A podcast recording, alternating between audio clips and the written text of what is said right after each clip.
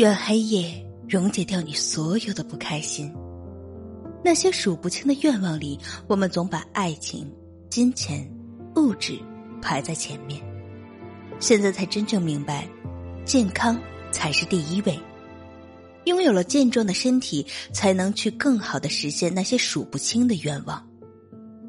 家人需要照顾，生活需要钱，看不清未来，回不到过去。一句会好的，成了一年又一年。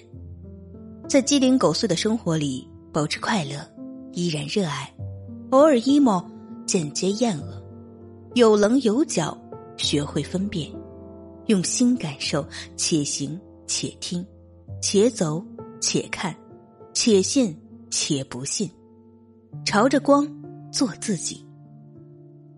所有的经历都是加持。现在的沉着、冷静、淡定，都是曾经掏心掏肺换来的。每个阶段遇到的人、发生的事，无论结果是悲是喜，都是一种成长和历练。